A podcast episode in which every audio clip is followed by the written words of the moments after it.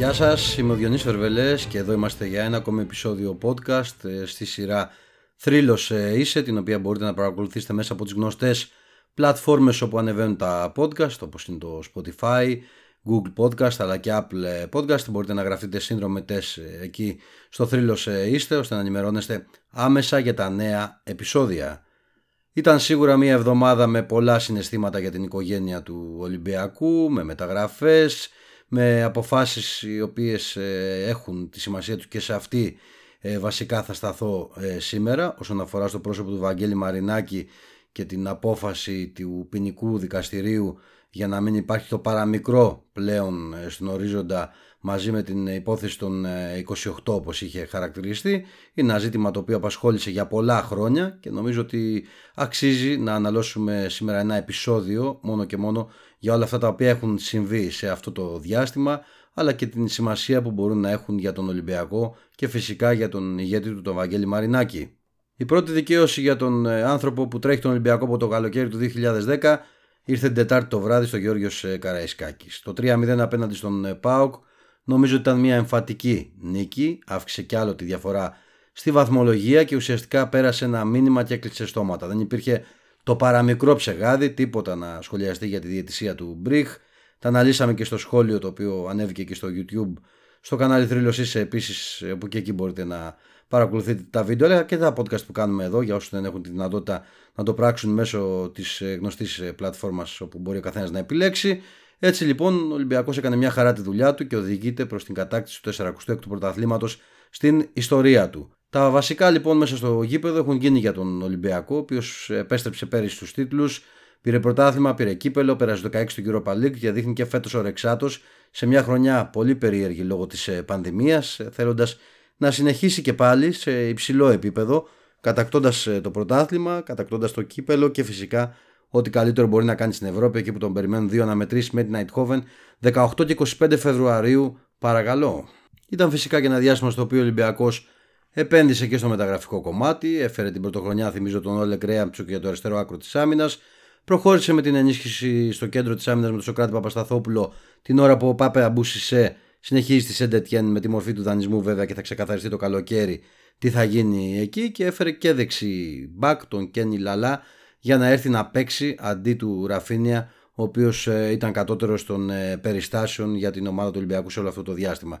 Τα είχαμε αναλύσει όλα αυτά. Μπορείτε να δείτε και σχετικό βίντεο στο YouTube για τη μεταγραφή του Γάλλου δεξιού μπακ ε, για τον Ολυμπιακό. Από εκεί και πέρα όμως θα επικεντρωθούμε στο σημερινό μας podcast το οποίο έχει ως θεματολογία την εικόνα και όλο αυτό το οποίο έχει καταφέρει να δώσει στον Ολυμπιακό όλα αυτά τα χρόνια ο Βαγγέλης Μαρινάκης με φυσικά μεγάλο θέμα τη δικαίωσή του εντός της εβδομάδας. Την περσινή χρονιά τον Ολυμπιακός αποφάσισε να προχωρήσει σε καταγγελία για την ε, πολυδιοκτησία ΠΑΟΚ και Ξάνθης. Είχε σηκωθεί μεγάλος ντόρος και από την ομάδα του ΠΑΟΚ που λίγες φορές ε, παραδέχτηκαν πως αυτή η ιστορία τους αποσυντώνησε, πως τους έβγαλε εκτός ε, προγράμματος και μοιραία εκτός τίτλου. Υπήρξε και αρκετή αρθρογραφία πάνω σε αυτό το κομμάτι, απόψεις οπαδών του ΠΑΟΚ στα ραδιόφωνα ε, αλλά και σε τηλεοπτικές ε, εκπομπές όπου μπορούσαν και φυσικά το κομμάτι το οποίο έχει να κάνει με το πώς το υποστήριξαν για όλο αυτό τον ε, πόλεμο. Αναρωτιέμαι ειλικρινά αν όλοι αυτοί οι άνθρωποι οι οποίοι υιοθετούσαν αυτή την άποψη περί ε, της ουσιαστικά προβληματικής κατάστασης που δημιουργήθηκε στον ΠΑΟΚ από την ιστορία που έσκασε το θέμα της πολυδιοκτησίας με καταγγελία του Ολυμπιακού για ό,τι συνέβαινε ανάμεσα σε ΠΑΟΚ και Ξάνθη τι θα έχουν να πούν για όλα αυτά τα χρόνια στα οποία υπήρξε ένα το κυνήγι του Ολυμπιακού και του ιδιοκτήτη του, του Βαγγέλη Μαρινάκη. Θα θυμάστε ότι από το 2012 ξεκίνησαν αυτή την ε, ιστορία. Ε, δεν χρειάζεται να αναλύσουμε εδώ πόσες χιλιάδες εκατομμύρια λέξεις έχουν ε, γραφτεί για το θέμα του Ολυμπιακού, πόσοι τίτλοι μπήκαν για υποβιβασμό του Ολυμπιακού στην δεύτερη εθνική κατηγορία, πως θα ήθελαν να το δουν αυτό, για να μην πάω σε πιο βαρύς χαρακτηρισμούς από αυτά που έχουν υποθεί και δημοσιευθεί από επώνυμα έτσι, στελέχη και της δημοσιογραφίας και όχι μόνο, αλλά φυσικά και τα ανώνυμα έτσι, τρόλ αν θέλετε στα social media, τα οποία όλα αυτά τα χρόνια δίνουν και παίρνουν γιατί δεν θα σταματήσουν αυτό το ρόλο, γι' αυτό υπάρχουν άλλωστε άνθρωποι χωρίς ονοματεπώνυμο, οι οποίοι ξέρουν να κάνουν την δουλειά τους και προσπαθώντας να σπηλώσουν ανθρώπους, ομάδες και προσωπικότητες. Ο Ολυμπιακός λοιπόν σε όλα αυτά τα χρόνια που κυνηγήθηκε έμεινε σε υψηλό επίπεδο και όχι μόνο δεν επηρεάστηκε, διαχωρίστηκε η κατάσταση, λειτουργούσε διαφορετικά η ομάδα και ο Βαγγέλης Μαρινάκης ε, μαζί με τους συνεργάτες του και φυσικά το νομικό του επιτελείο είχε πάρει αυτή την κατάσταση στα χέρια του μέχρι να λάμψει η αλήθεια. Ο Ολυμπιακός πήρε πρωτάθλημα το 2011, πήρε πρωτάθλημα το 2012, το 2013, το 2014, το 2015, το 2016 και το 2017. Έμεινε στα χρόνια της εξυγίανσης εκτός πρωταθλήματος, ε, εκτός ε, τίτλου 2 χρόνια, το 18 και το 19, για να επιστρέψει τον τίτλο το 2020, αλλά και το 2021, όπως δείχνει, είναι πολύ πιθανό να είναι η ομάδα που θα το κατακτήσει. Μάλιστα με διαφορά στη βαθμολογία, χωρίς κανείς να μπορεί να το προσάψει το οτιδήποτε, παρότι κάποιοι προσπάθησαν να χτίσουν κλίμα μετά το παιχνίδι διατρόμητος Ολυμπιακός στο Περιστέρι και να θεωρήσουν ότι αυτή η διαφορά έχει δημιουργηθεί λόγω της ε, Φυσικά την απάντησή τους την πήραν λίγες ώρες αργότερα στο γήπεδο με το εμφατικό 3-0 στο Ολυμπιακός ε, ΠΑΟΚ, όπου άπαντες παραδέχτηκαν ποια είναι η καλύτερη ομάδα φέτος στην Ελλάδα και ποια ομάδα δίκαια οδηγείται στην κατάκτηση του πρωταθλήματος. Όλα αυτά τα χρόνια λοιπόν ο Βαγγέλης Μαρινάκης δέχτηκε ένα πόλεμο από πολλούς. Υπήρξαν μέσα τα οποία στήθηκαν πάνω σε αυτό το κομμάτι και φυσικά πέρασαν και εμάς τους δημοσιογράφους ε, που ασχολούμαστε με τον Ολυμπιακό Πρίονο Κορδέλα με διάφορους χαρακτηρισμούς αλλά για εμάς ήταν το λιγότερο γιατί ο ηγέτης του Ολυμπιακού ήταν αυτός ο οποίος θα έπρεπε να τρέχει στα δικαστήρια θα πρέπει να απολογηθεί για ό,τι φέρονταν να θέλουν να πούν ότι έχει γίνει και να προχωρήσουν ε, σε μια πολύ πιο δύσκολη κατάσταση για τον ε, ίδιο. Παρόλα αυτά όμως ο ίδιος έμεινε στην κατάσταση την οποία ήθελε με το καθαρό του μυαλό εκτός ε, τα όσα γίνονταν στο γήπεδο και κοίταξε από την ε, πλευρά του να πράξει όπως ε, πρέπει μέχρι να λάψει η αλήθεια. Και έτσι και έγινε λοιπόν και δεν άρεσε σε πολλούς είναι η αλήθεια αυτό που ήρθε μέσα στην εβδομάδα με την πλήρη αθώωσή του γιατί αλλιώς τα είχαν σχηματίσει στο μυαλό τους αλλιώς είχαν βάλει να υπηρετήσουν αυτό το πλάνο. Για δημοσιογράφους εγκληματικής οργάνωσης μιλούσαν στην αρχή, για στελέχη της εγκληματικής οργάνωσης για όλους αυτούς οι οποίοι φαίνονταν να είναι εμπλεκόμενοι κάποια στιγμή κατέπεσε όρος εγκληματική οργάνωση και πήγαν στο συμμορία. Πλέον δεν υπάρχει ούτε λέξη συμμορία και πραγματικά αναρωτιέμαι πώς αισθάνονται όλοι αυτοί οι άνθρωποι αλλά σχετικά με αυτό θα σας το αναφέρω αργότερα διαβάζοντας ένα άρθρο που έγραψα στον ε, κόκκινο πρωταθλητή στην έκδοση του Σαββάτου.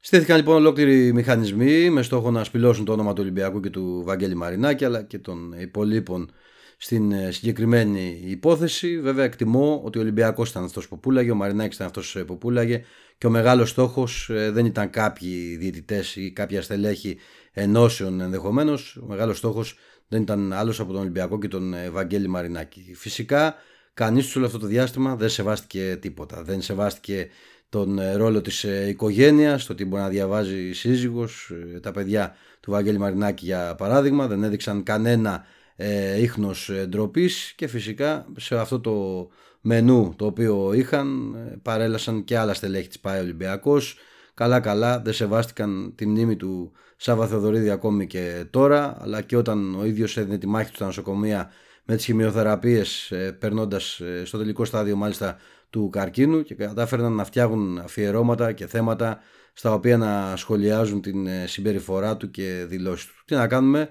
για όλα αυτά ο καθένας κάνει το ταμείο του για το πώς ε, συμπεριφέρεται. Ο στόχος ήταν ο Μαρινάκης να αφήσει τον Ολυμπιακό, να μπει ο Ολυμπιακός σε περιπέτεια.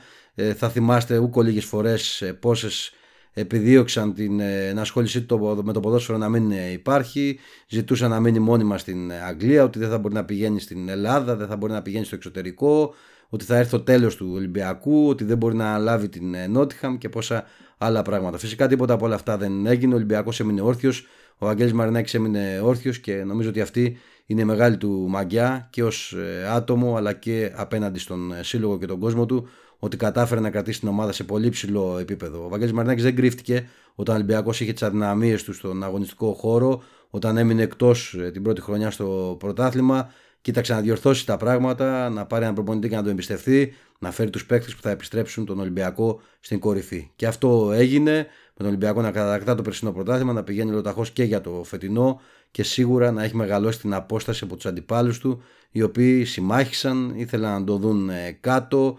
Δεν είναι ψέμα ότι ήθελαν να το δουν ακόμη και στη δεύτερη εθνική κατηγορία. Παρ' όλα αυτά, ο κόσμος του Ολυμπιακού είναι περήφανος ε, για ό,τι έχει συμβεί για την ομάδα του που χτίζει τη δική του ε, μεγάλη ιστορία και θέλει έτσι να συνεχίσει. Η αθώωση του Βαγγέλη Μαρινάκη λοιπόν είναι μια μεγάλη νίκη και δικαίωση για τον ε, ίδιο αλλά και για την ομάδα του Ολυμπιακού και για τον κόσμο ο οποίος ε, όλο αυτό το διάστημα είχε το ενδιαφέρον του, στήριξε, ήταν ε, δίπλα και φυσικά ποτέ δεν γύρισε την πλάτη τόσο στην ομάδα όσο και στον άνθρωπο που την τρέχει από το καλοκαίρι του 2010.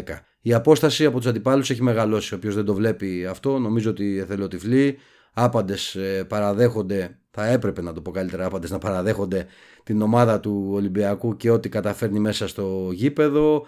Ξένους διαιτητές ε, ήθελαν, ε, ήρθαν ξένοι διαιτητές, οι απαντήσεις πλέον έρχονται με πιο εμφατικό τρόπο μέσα στους αγωνιστικούς χώρους. Ένα ζήτημα το οποίο βέβαια τίθεται έχει να κάνει με τη συμπεριφορά του κόσμου και το πώς έχει εισπράξει όλο αυτό το οποίο συνέβη όλα αυτά τα χρόνια. Και εγώ για να είμαι ειλικρινής με το που βγήκε η απόφαση πήρα πάρα πάρα πολλά μηνύματα από φίλους αναγνώστες, ακροατές ε, που έχει να κάνει με το πώς θα δράσει ο Ολυμπιακός Ευαγγέλης Μαρινάκης από εδώ και πέρα. Και αυτό το οποίο ζητούν ε, όλοι είναι να υπάρξει μια αντίδραση, μια δικαίωση για τη στοχοποίηση που υπήρχε όλα αυτά τα χρόνια και να βγει στην άλλη πλευρά ζητώντας ε, πλέον αποζημιώσεις και την ηθική του δικαίωση για ό,τι συνέβη με το όνομά του αλλά και φυσικά το όνομα του Συλλόγου του Ολυμπιακού. Πάνω λοιπόν σε αυτό το πλαίσιο σας διαβάσω ένα κομμάτι από το άρθρο μου στην ε, σελίδα στον κόκκινο πρωταθλητή όπου αναφέρει μεταξύ άλλων η περιπέτεια τελείωσε για τον Βαγγέλη Μαρινάκη αλλά και για τους υπόλοιπους. Ήταν μια μέρα δικαίωσης, μια μέρα που πέρασε στην ιστορία για πολλούς λόγους. Και φυσικά θα θέσω ένα άλλο θέμα. Βλέπω παδούς του Ολυμπιακού να βράζουν, να ζητούν από τον ηγέτη του Ολυμπιακού να απαντήσει με αγωγές κόντρα σε όλη αυτή τη δυσφήμιση, αλλά και τη στοχοποίηση που είχε όλα αυτά τα χρόνια. Απορώ με όλους αυτούς που έβαζαν το χέρι τους και στη φωτιά, που έβγαζαν σιγουριά για τις εξελίξεις, που θεωρούσαν ότι ο Ολυμπιακός ήταν στη β' εθνική κατηγορία λόγω του Προέδρου του. Αλήθεια, τι έχουν να πούν τώρα όλοι αυτοί, τους λέει κάτι όλο αυτό που συνέβη; Και τους ενοχλεί άραγε που ο κόσμος του Ολυμπιακού βράζει. Και όχι μόνο ο κόσμος, έτσι. Υπάρχουν άνθρωποι που δεν μπορούσαν να κυκλοφορήσουν στις περιοχές τους. Διαιτητές που δεν έκαναν την καριέρα κορυφαίων, που δεν εισέπραξαν τίποτα από το ποδόσφαιρο. Μονολάσπη επί σειρά ετών. Γιατί λέει έδωσε ένα φάλο εκτός περιοχής, ο άλλος έπρεπε να απολογηθεί. Αλλά ο ίδιος μπορεί να μην ήταν απέναντι υπέρ κάποιας άλλης ομάδας και δεν έτρεχε τίποτα. Τους έβαζαν απέναντι όλοι στο σακί. Τύποι που ζούσαν μόνο και μόνο από αυτό αλλά και γι' αυτό. Δεν υιοθετούσαν οι πιο έξυπνοι της υπόθεσης, αλλά τώρα έχει έρθει η ώρα που η πλειοψηφία του κόσμου ζητάει την απάντηση μέσω αγωγών. Αλήθεια τους ενοχλεί αυτό; Αφήστε μια απόφαση δικαστηρίου. Να φέρουμε ως άνθρωποι, ως προσωπικότητες. Τους λέει κάτι το γεγονός ότι έκαναν τα πάντα για να σπηλώσουν το Ολυμπιακό, το Μαρινάκι, τους υπολείπους και ότι δεν κατάφεραν απολύτως τίποτα και τώρα όλος ο κόσμος θέλει την παραδειγματική τιμωρία τους. Δεν ξέρω αν τα κίνητρα ήταν τόσο μεγάλα Είμαι σίγουρος όμως πως μέσα τους, πριν ξαπλώσουν να κοιμηθούν, πιστεύουν πως δεν άξιζε αυτή η περιπέτεια. Το τι θα πράξει λοιπόν ο Βαγγέλης Μαρινάκης είναι ένα δικό του θέμα. Ο κόσμος ε, απαιτεί, ο κόσμος ζητά την ε, παραδειγματική τιμωρία μέσω αποζημιώσεων προφανώς από όλους αυτούς που έπαιξαν με το όνομα του Ολυμπιακού και λίγο πολύ όλοι γνωριζόμαστε μεταξύ μας. Ε, είχα πει και σε προηγούμενο podcast είναι μεγάλο θέμα ο σεβασμός γύρω από τον αντίπαλο, η αλαζονία μέσα στο γήπεδο είναι άλλο πράγμα από το να βάζεις τίτλους είτε υπογράφεις επώνυμα είτε είσαι ένα ανώνυμο τρολάκι στο διαδίκτυο. Όλα παίζουν το ρόλο τους και για όλους έρχεται η κατάλληλη στιγμή και το ταμείο. Ο Ολυμπιακός συνεχίζει λοιπόν με το κεφάλι ψηλά, το ίδιο και ο ηγέτης του Ευαγγέλης Μαρινάκης, ο οποίος μέσα από αυτή τη ε, διαδρομή βγήκε νικητής, αισθάνεται δικαιωμένος ε, τόσο στο εξωαγωνιστικό κομμάτι με την τροπή που πήραν τα πράγματα όσο και εντός του αγωνιστικού χώρου και νομίζω ότι αυτό είναι το μεγαλύτερο κέρδος για τον Ολυμπιακό. Ότι έχει έναν άνθρωπο που πατάει σε σωστές βάσεις, ξέρει τι θέλει για την ομάδα του και τα επόμενα χρόνια. Ο ίδιος άλλωστε είχε υποσχεθεί 20 πρωταθλήματα και φυσικά νομίζω σε αυτόν τον άξονα θα συνεχίσει και στην ε, πορεία. Από το Διονύση Βερβελέ να είστε καλά, να έχετε μια καλή ημέρα, όλα τα καλά στο δρόμο σας, να προσέχετε φυσικά να μένετε ασφαλείς, βλέπετε πως ακόμη ταλαιπωρούμαστε και θα συνεχίσουμε να ταλαιπωρούμαστε από αυτή την ιστορία με την πανδημία και τα μέτρα τα οποία υπάρχουν γύρω από αυτή. Εσείς κοιτάξτε να μένετε ασφαλείς. Σας θυμίζω τον τρόπο επικοινωνίας με το podcast. Στέλνετε το email σας στο info.papakithrilosise.gr διαφορετικά στα προσωπικά μου social media και θα είμαι εδώ για να σας απαντήσω σε όποια απορία έχετε. Σας ευχαριστώ και πάλι.